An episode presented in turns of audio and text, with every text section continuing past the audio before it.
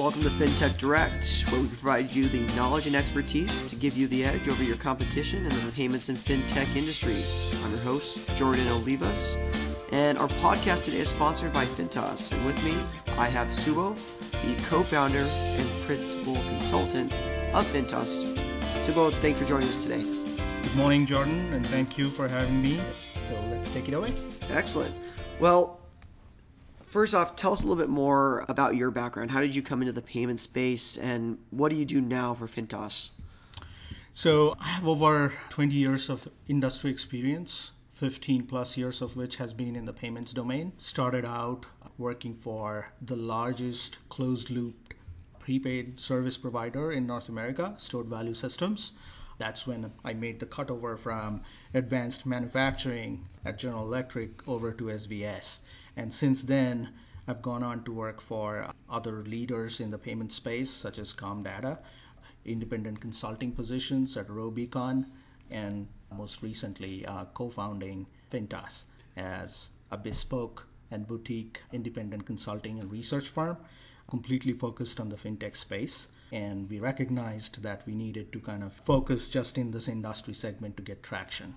Excellent, excellent. So, you know, today our, our episode is really focused around the issuing space. What I'd like to know is what existing projects are you working on within the issuing side so that way we have a bit more context for some of the questions I have.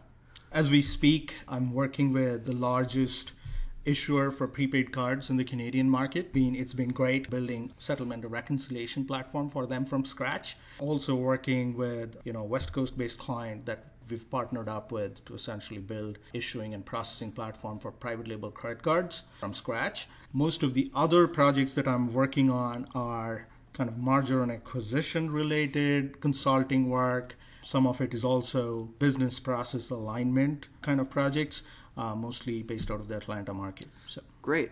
Within the issuing side of the payments and fintech space, what's what's happening right now that people should really be aware about say you know this is the next up and coming thing or this technology is really going to change things you know what's your opinion on that?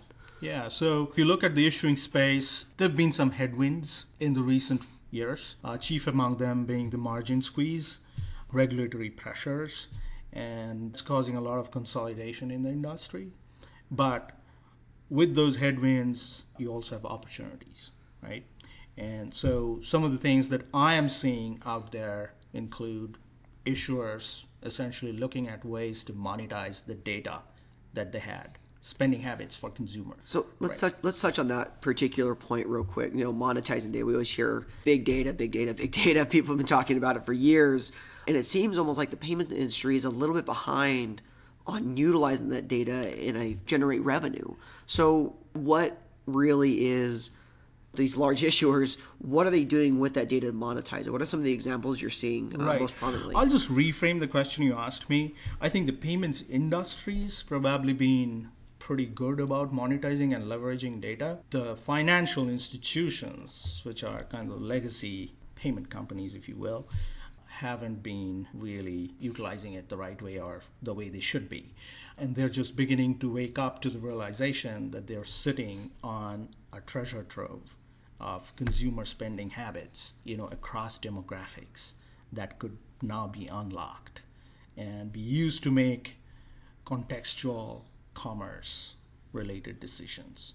So they know more about you based on your spending habits to incent you to make that purchase. I mean, as a consumer, do you see the consumers almost rising up and saying, hey, I don't want them to know this much about me? Or do you see maybe some of the startup, you know, startups are obviously coming out and about within the issuing side, not really a startup anymore, but Marqeta is a phenomenal example of going around the traditional way of doing things. So are, are you seeing startups within the fintech space or consumers saying, hey, I'm going to help you protect yourself against these these large organizations or me as a consumer I don't really mind but you know others might. Right. Well it's a push and pull issue.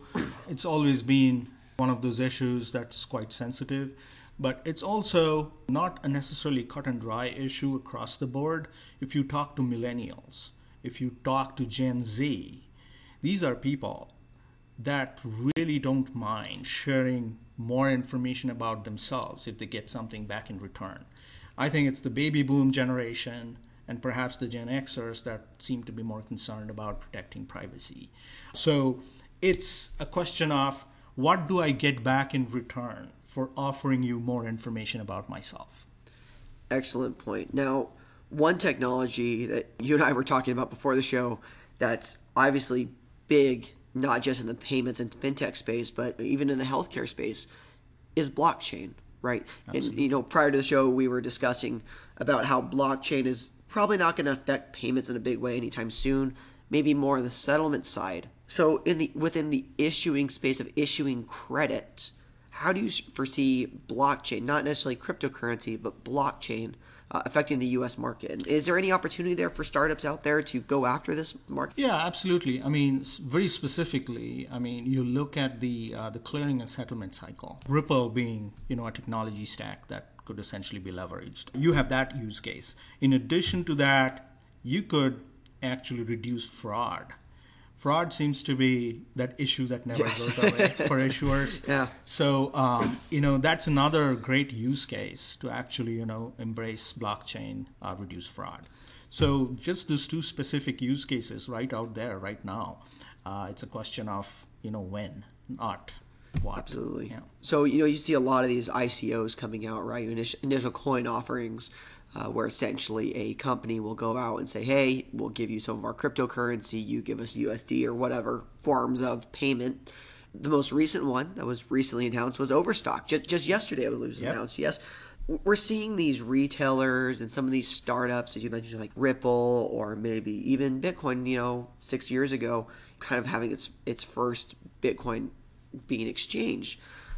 Do you see any of the issuers or the banks or kind of the legacy platforms out there trying to get ahead of the curve and either buying up some of these companies or I understand they're investing in blockchain technology, but within the cryptocurrency space, are they trying to look at maybe doing ICOs? Are they trying to fight the wave? What's your opinion on on that? Yeah, my sense on it is the the financial institutions are really taking a dim view of digital currency. But I'm increasingly seeing financial institutions waking up to the realization that the underlying technology stack, which is blockchain, has real life implications and applications in the issuing space, and they are embracing it. So you have JP Morgan Chase partnering up with Ethereum, you have MasterCard, you know, rolling out their own blockchain APIs for B2B cross-border payments and settlements. So that's that's happening as far as digital currency. It's already a digital currency, right? I mean, it's it, it's it's bits and bytes right now, even right, with even right. with the USD. So, in relation specifically to your organization, what are you doing? Like, what offering do you have to other companies out there to help them move forward? Right, you're working with my company, RS Software, on several engagements, and you've just been absolutely stellar to work with. What sort of offerings are you having? You know, what's your 15 second page about Fintas because ultimately, you know, you are an issuing SME. How can you help some of these other organizations better understand the space, help them with existing projects? I'm kind of curious on how your company specifically fits into other organizations. One of the key things we do is market research. If you are an issuer or a pure play service company servicing this industry, we could actually help you figure out competitively where do you stand and help you you know figure out what you need to do to get to where you want to go? So essentially doing market research and competitive analysis uh, which is the first thing that we do. We also help um, service companies such as rs software rfp responses right? So if there is an rfp out there that you need somebody that knows the domain we help you with that. Merger and acquisitions is becoming an increasingly important thing because there is so much consolidation going on in the industry. Yes. and before you put that billion dollar out on the table, you really want to know what you're paying for. In addition to that, if you are looking at developing a product or a platform from scratch, we have the deep domain expertise to help with clean slate product development. So right? you, you hit a really good point. I want to talk about developing your own platform. We've been seeing a rise, especially with it, really any technology out there, there was this idea of, hey, you know, build in house outsourcing was kind of a thing and then started blowing up and you had these massive companies like Mindtree, Infosys, and Tata and so on. Now you're starting to see a move towards subscription based services. So, you know, hey, you know, give me my couple hundred dollars a month, let me use your service. Is there really any use case for building your own platform anymore. I mean, if unless you're planning on white labeling it to other people, I mean, it, for example, let's take reward programs. Is is there an actual use case anymore since there's so many out there in the space? Increasingly less and less. The margins have gone down significantly to where you have to be able to push incredible amount of volume through your in-house platform to actually it's it's become a volume game. You know, the pure play third party white label platform companies, whether it's be First Data or TSYS, which has these massive, you know, economies of scale, they can essentially do it better and more efficiently than if you build it in-house. Obviously, I don't believe that at this point in time there is a business case to build something in-house. Can you give me an example of, you know, obviously you always run into a situation where you should build in-house can you give me a specific use case? Uh, let's just say on the reward side, or even the issuing side, is where where is the use case for that? If you have an IP that's worth protecting, right? So you intellectual property. Correct. That would be one use case. The other use case could be if you're a niche market player and you service a certain demographic or a business segment that's very niche. I can see a use case there. So, so what you're saying is, you know, if you have specific customer needs a lot of these subscription platforms are very vanilla, right? They're very, they're very. This is what you get. Uh, there are some modifications, call into our APIs, but there's really not much more else you can do with it.